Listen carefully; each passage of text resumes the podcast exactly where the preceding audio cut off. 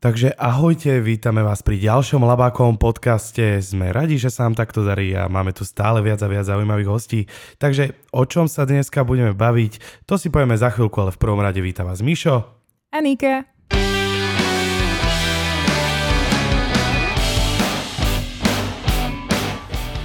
No Nika, neviem ako ty, ale po poslednom podcaste, kde sme sa bavili o medoch, myslím, že veľa ľudí dávalo pozitívne ohlasy. Mhm, jednoznačne.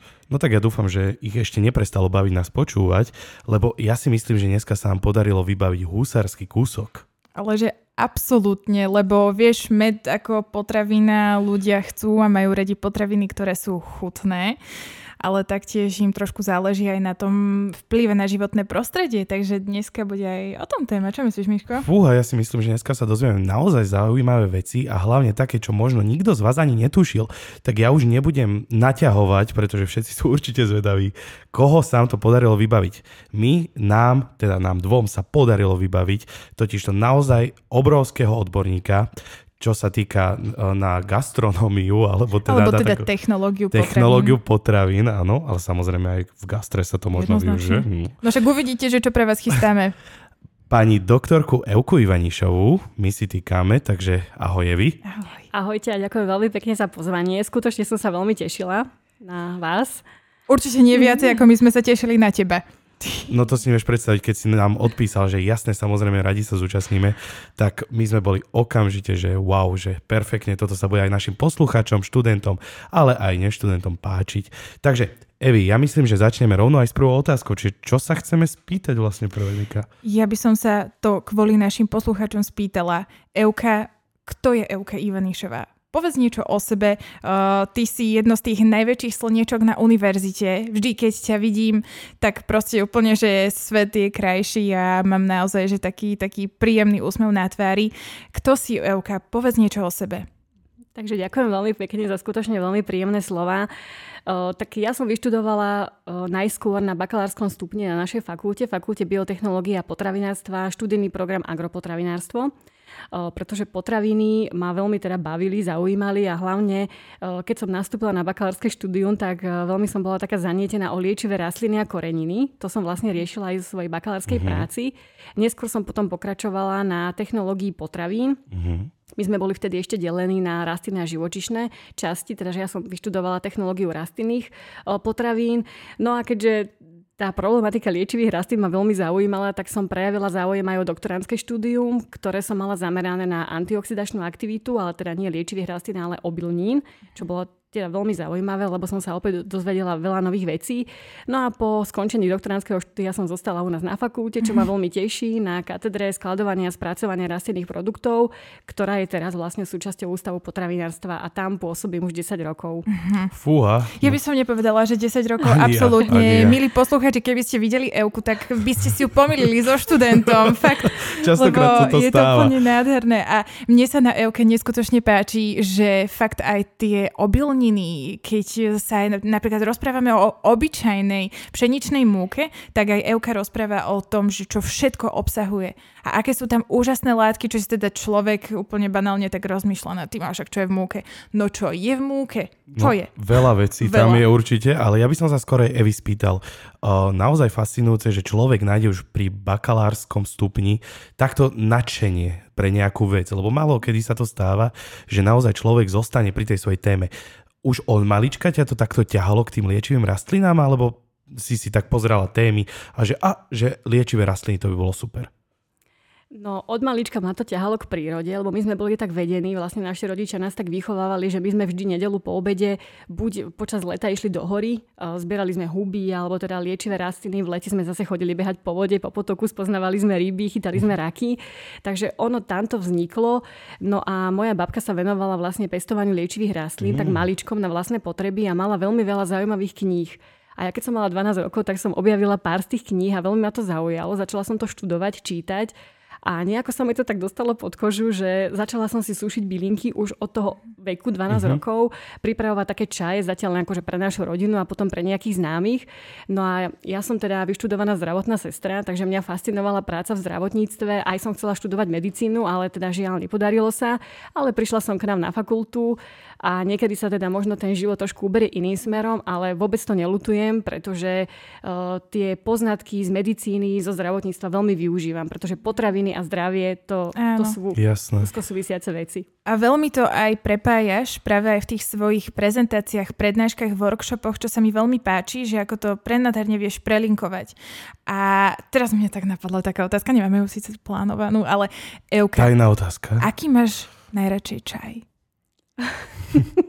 Alebo akú bylinku najviac využívaš? No, ja mám veľmi rada horké byliny mm. a momentálne teraz palina u mňa dominuje, mm. pretože... Nemáš asi alergiu? Nie, ale už čím je človek, možno aj tým, že čím je človek starší, že potrebuje viac tých traviacich šťav, tak ono to ide tak prirodzene. No keď som bola mm. dieťa a napila som sa tohto čaju, tak ma až napínalo, reku, fuj, toto nikdy. Ale vždycky som sa čudovala, že ako to moji rodičia môžu piť a si to pochvalovali, ale ono fakt na určité bylinky sa človek dostane až vekom. Mm. Že by to telo si to vypýtalo? Vážne. Môže áno, byť. Telo si to vlastne pýta, presne, áno, lebo áno. prirodzene ako starneme, tak uh, nižšia produkcia enzymov a Mm, mm. Ďalší poznatok no, využiteľný. Normálne, čo sa tu nedozvieme. Aj na toto je slúžiť tento podcast. A hlavne ja mám teraz otázku na teba.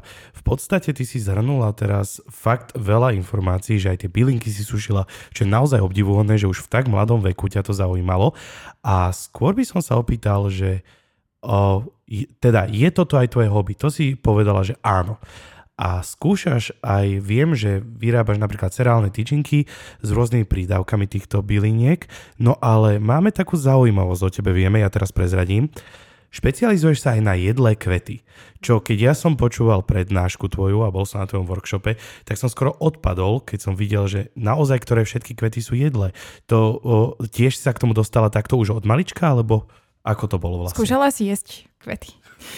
No, ako deti sme skúšali napríklad jesť kvet ďateliny. A vtedy som sa ešte nejako tomu ani nevenovala. Bolo to sladké, cucali sme nektár, ale potom nejako tak, ako tie jedle kvety boli tak v úzadi, skôr tie liečivé rastliny, ale posledných asi nejakých 5-6 rokov som tomu úplne prepadla, lebo som tiež našla nejaké také uh, knižky, ale teda zahraničné, lebo u nás žiaľ na Slovensku ešte nemáme takú publikáciu na jedle kvety.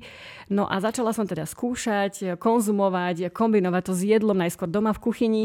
No a potom som to nejako prenesla aj na študentov, čo ma veľmi teší, lebo tá práca by mala byť taká, že tie vedomosti by sme mali odozdávať aj ďalej, lebo to je vlastne zmysel nášho mm-hmm. života, že odozdávame tie informácie ďalej, aby sme vychovali novú generáciu a veľmi ma to teší, že aj študenti sú zanietení, majú záujem, uh, chcú to vyskúšať, pretože často je to len o tej nevedomosti, že nepoznám to, neviem, tak sa toho bojím, ale potom keď Neofobia. to vyskúšam, ochutnám, tak poviem, že wow, aké je to dobré. A ano. môžem teda povedať, že niektoré kvety chutia kyslo, niektoré sú sladké, niektoré sú horké, niektoré sú pikantné, takže pekne dotvárajú ten charakter jedál. Podľa mňa po tomto a po využívaní kvetov nielen ako dekoráciu, ale aj ako možno nejaký prídavok na nejaké senzorické obohatenie sa bude využívať čím ďalej, tým viacej.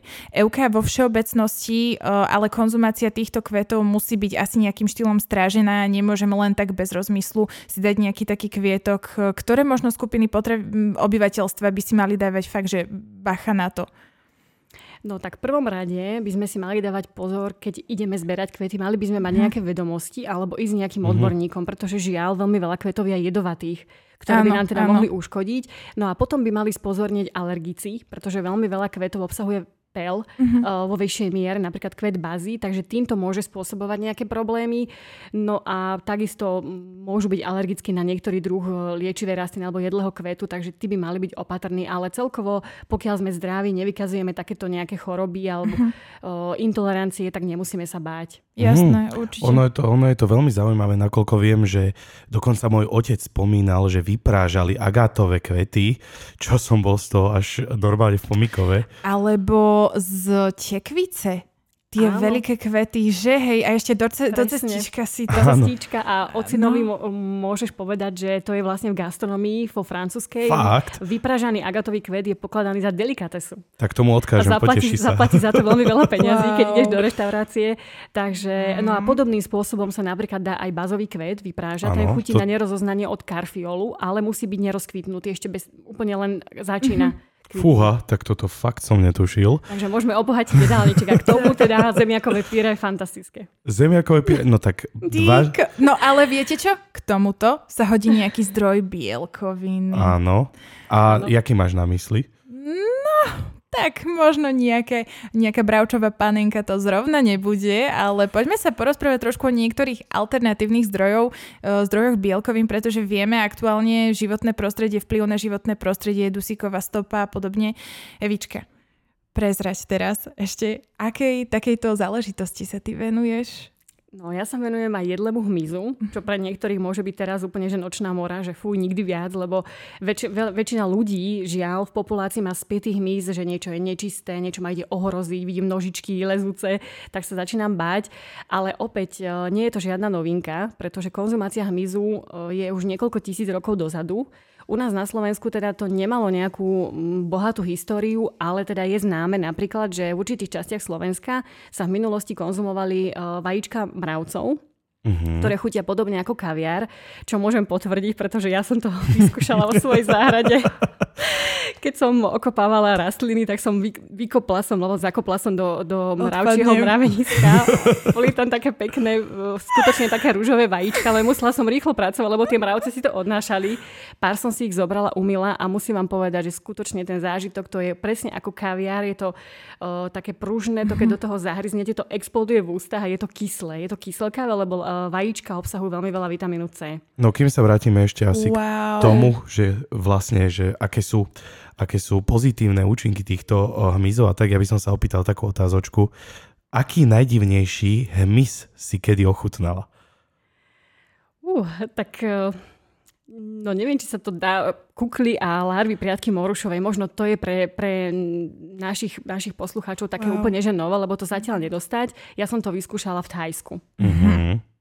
No lebo viem, že aj napríklad tarantulu si nechutnala, lebo aj toto to nie, ale každý máme nejaký taký sen gastronomický a môj sen je teda vypražaná e, tarantula, pretože ono to znie, že, že odporné, ale videla som dokument, patrí to medzi top 10 najchutnejšieho hmyzu a keď sa to vypraží do zlatistá, tak ono sa to vlastne olúpe. To sa nie je celé, lebo aj to je to, že veľmi veľa ľudí nevie, čo konzumovať. To sa všetko dá dole, ako keby ste, keby ste jedli kraba. Wow. Dáte wow. dole a zjete to chutné mesko. Vážení poslucháči, dúfam, že nás počúvate pred obedom.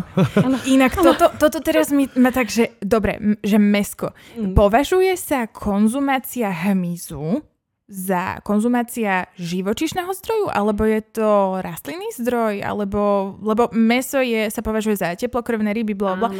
Ako, ako to tam máme? No, ťažko sa k tomu mhm, nejako mhm. vyjadriť, uh-huh. ale je to vlastne živočišná, živočišná časť, uh-huh. živočišná žlo, zložka. Patrí to medzi živočišné. Áno, áno. Zaujímavé. Uh, ja mám za jednu moju z takých najnepríjemnejších potravín, to som zatiaľ len videla, ale myslím, že ne, či poznáte, že balut sa to volá. Balut? To je vysoké, to. vysoké štádium už vývoja uh, vtáčika. Ja. Vieš to, čo som vám ukazovala? Áno, Dobre, áno. to je len taká súka, že čo Nika nemá rada. Kto by nevedel, vážení poslucháči, to už vlastne je embryo vtáčika, hlavne v azijských, v azijských krajinách to papajú. Neviem, ja keby sa mám vyjadriť, čo som najdivnejšie jedol, tak asi, asi asi nič také divné. Ja asi... Mňa tiež nič také nenapadá. Ako, lebo... ako nemám neofóbiu. Máš neofóbiu? Ale Nie. však skúšal si ten hmyz. No, ale napríklad ja som za každú srandu, však Euka vie a proste, že, či je to hmyz alebo jedle kvety ochutné, ja to ochutnám. Ale o, musím sa priznať, keď som bol na workshope, pýtam sa Euky, v ktorom je levandula, lebo hovorím, že to fakt nedám. Mm-hmm. No, ale každý máme Alebo svoj... špenát. alebo špenát, presne. Dobre, uh, vrátime no. sa naspäť k téme. Evi, a ja som to tak načrtol, že vedela by si povedať, čím je vlastne tento hmyz prospešný pre nás? No, o, vidíme teraz, aká je situácia. Už aj Nikoletka to tu našetla, že jednoducho sú ohrozené aj vodné zdroje, celkovo tá ekológia planety je ohrozená.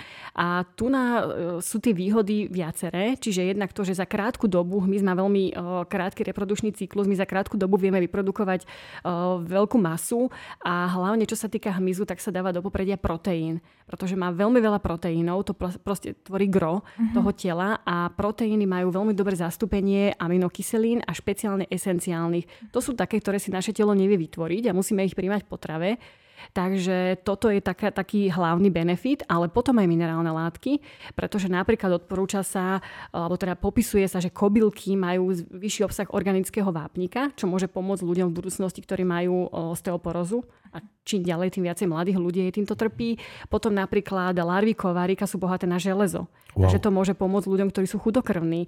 Takže, no a hmyz je veľmi bohatý aj na tuk. To mm-hmm. musíme byť trošku opatrní zase, keď konzumujeme červy, pretože tie majú veľmi veľa tuku, že je to veľmi kalorické, ale zase tuk má zastúpenie, prevažujú tam polynenastené masné kyseliny, ktoré sú teda prospešné pre naše telo, ale zase nevýhoda je, že oni veľmi rýchlo oxidujú. Mm-hmm. Takže pokiaľ aj máme nejaké múčky, tak uh, poriadne ich uzatvoriť, vzduchotesne najlepšie a pokiaľ aj konzumujeme hmyz, tak nemali by sme si kupovať nejaké veľké zásoby a otvárať tie, tie balíčky, aby to neoxidovalo. Potom to je také horkasté. Mm-hmm. Jasné, rozumiem rozumiem. Čiže tou oxidáciou to zhorkne. Áno. Čo si myslíš o takých teraz potravinách, ako napríklad sa začali vyrábať e, také proteíny vegánske na vegánskej báze, či už je to sojový proteín, e, konopný, akýkoľvek, a s prídavkom práve takejto múky, či už je to napríklad z potemníka stajňového a podobne.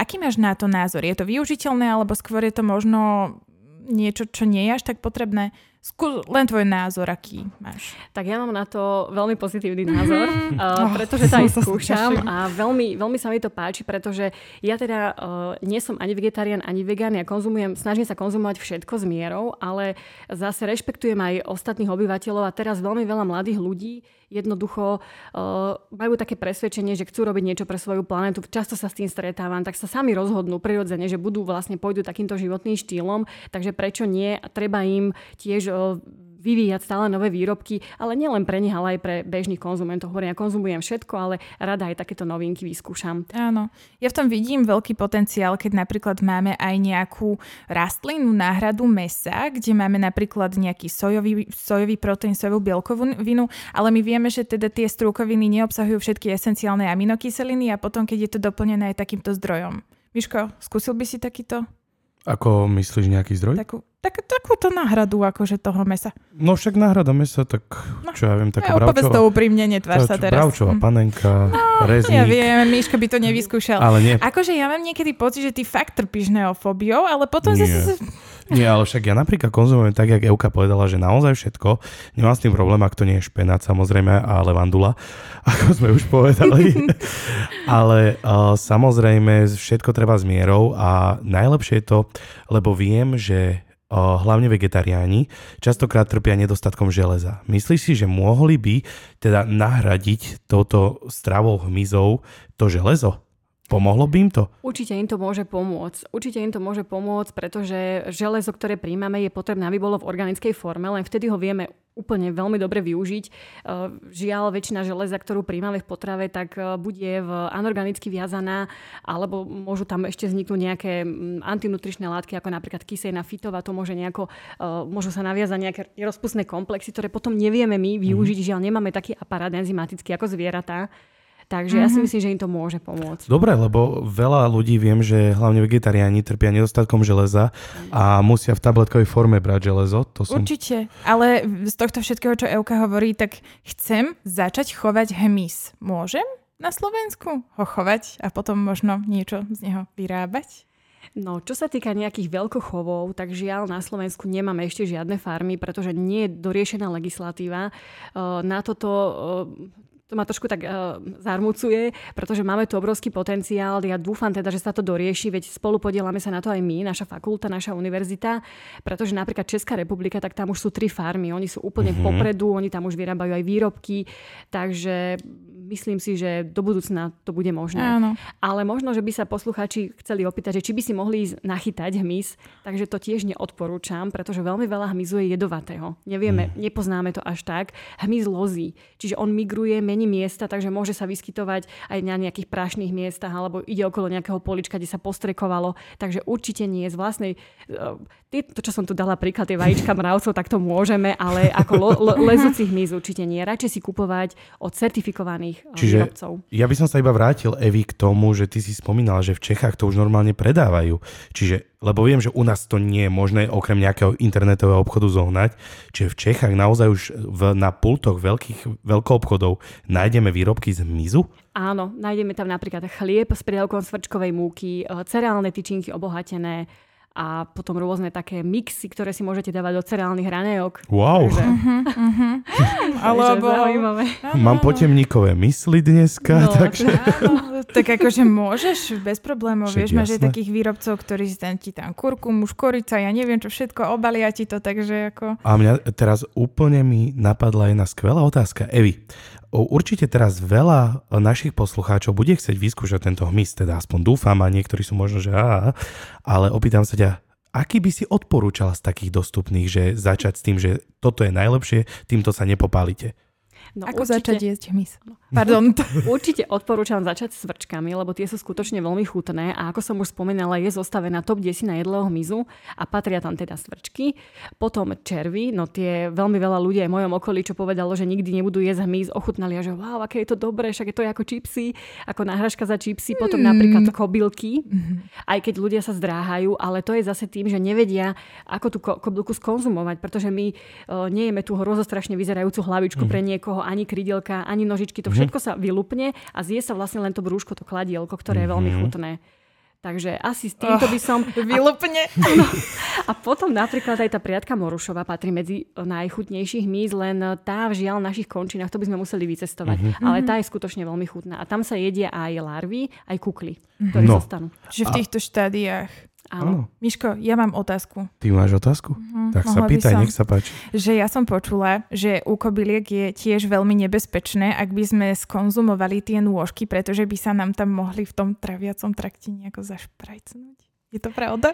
No, to sú také fámy, ktoré akože Aha. idú, no to, by, to, by, to je veľmi, myslím si, že zriedkavé, že takéto niečo sa stane, ale ľudia majú, to je to, že ľudia to šíria také informácie, lebo majú obavu, keď vidia tie nožičky, lebo zase si predstavia, že niečo lozí, Lozí. Mhm. ale uh, niektorí to skonzumujú bežne aj s tým, ale zase takto, no, je lepšie to očistiť, pretože uh, niektoré tieto časti uh, obsahujú veľmi veľa chytínu. To je v podstate Chytina. látka, ktorú, ktorú na jednej strane je skupina vedcov, ktorá popisuje, že máme enzymatické vybavenie, aby sme to strávili, ale zase je druhá skupina vedcov, ktorá popisuje, že je to nestraviteľné a nás to zaťažuje.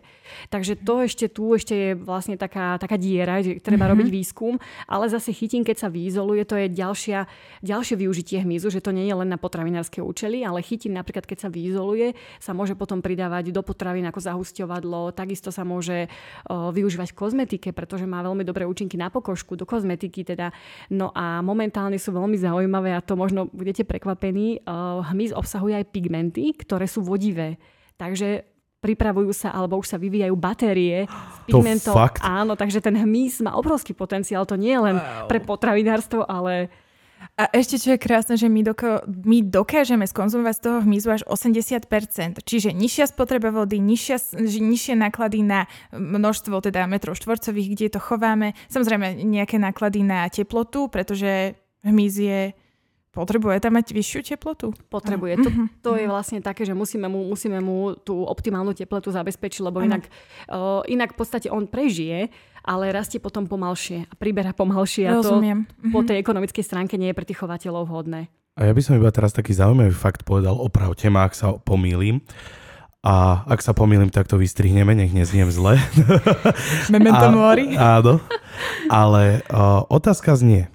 Teda ja som bol na jednej prednáške a vážené poslucháčky, možno to ani neviete, ale v červených rúžoch máte pigment z hmyzu.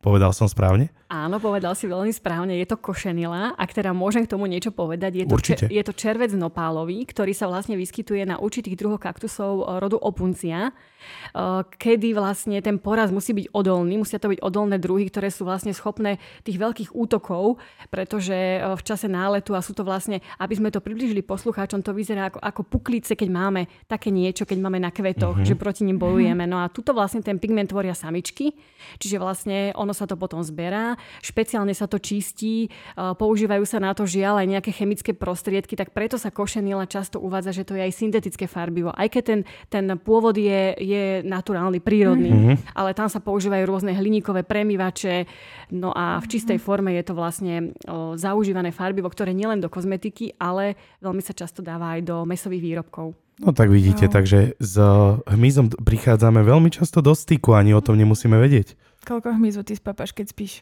Fú, hovorí sa, že zješ koľko? 7 pavúkov ročne a potom, keď náhodou ani jedného, tak 31. decembra dojdu všetky, nie? Dobre, necháme to tak. Dobre, ja by som Halo? sa opýtal, Evi.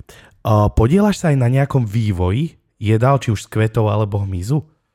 Áno, to je vlastne taká, taká úloha naša, by som povedala, na našom ústave, pretože ja sa veľ, musím veľmi potešiť, ja to som rada, že vám môžem povedať, mám veľmi šikovných študentov a to je vlastne to, čo robí moju prácu takou zmysluplnou, lebo viete, že ten život nie je až taký jednoduchý, ako by sme možno chceli. Často prídu aj nejaké negatívne uh, ukazovatele, ale práve tí študenti, keď sú nadšení a chcú robiť, tak to ma veľmi nabíja energiou a mám teraz veľmi šikovných diplomantov, takže môžem povedať, že uh, spolu podielame sa napríklad na výrobe cukrovinky z lípových orieškov, pretože lípa vlastne je liečivá rastlina, kvety sú jedle, ale po odkvitnutí sa tvoria malé guľôčky, čo sú lípové oriešky a našli sme také staré recepty, že v minulosti ľudia to pražili podobne ako kakaové bôby a post- podobným spôsobom vlastne z toho vyrábali cukrovinku na baze čokolády, ako keby náhražka čokolády. No a potom napríklad tie cereálne tyčinky, ktoré sme tu už spomínali s jedlými kvetmi, to už máme celkom pekne zabehnuté. takisto čokolády s pridávkom jedlých kvetov, sušienky, takže toto sú také Znie prototypy. Úžasne. Euka, kde si to môžeme kúpiť a budeme si to môcť niekedy niekde kúpiť?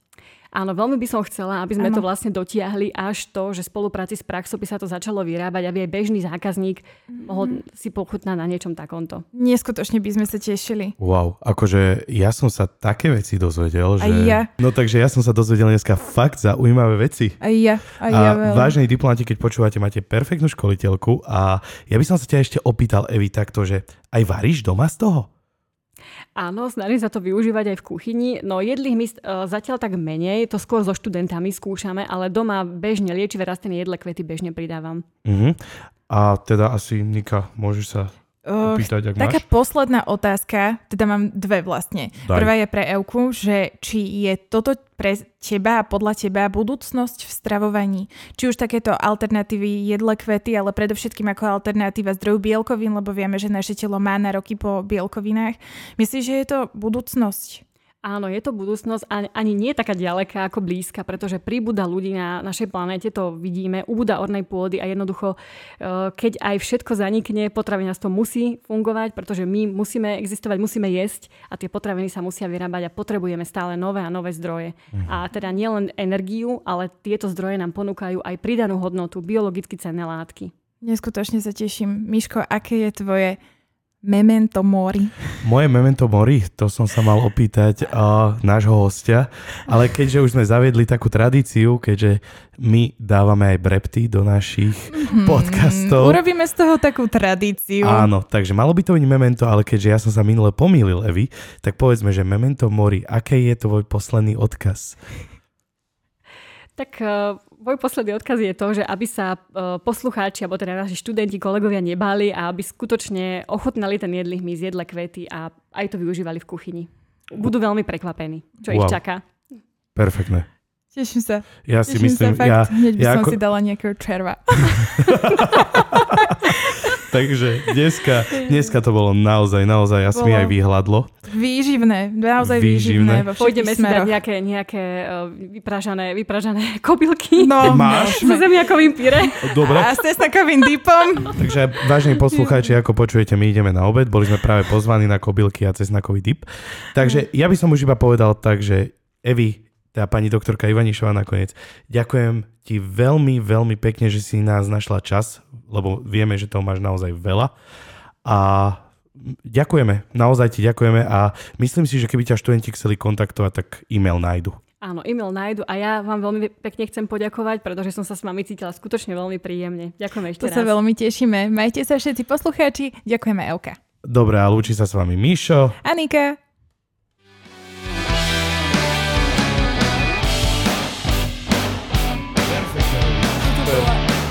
Toto Ďakujem bola perfektná časť. spolupracovať, to je perfektné. Inak, keď sme rozprávali o tých kuriozitách o hmyze, tak e- existuje v Taliansku taký druh syra, volá sa, že kazumaru. Áno, poznám, poznám. A to sú vlastne tie ešte larvy, ktoré ešte, ešte živé, vlastne ten rozložený si to sa natiera na chleba a, tam je riziko, lebo to niekedy tie larvy môžu aj do oka padnúť, tak ako to je také. Idem na mumy čaločky. Bože. No, ďakujem krásne. Ja, ale super, Evi, toto bolo perfektné. Ja vám veľmi pekne ďakujem, to s vami, to je úplne príjemná To atmosféra. bolo... Dominik, aj vám sa slinky zbiehajú na nejaké kobylky, že? Dominik sa ale vyškiera. Nebolo to dobré? Prosím ťa,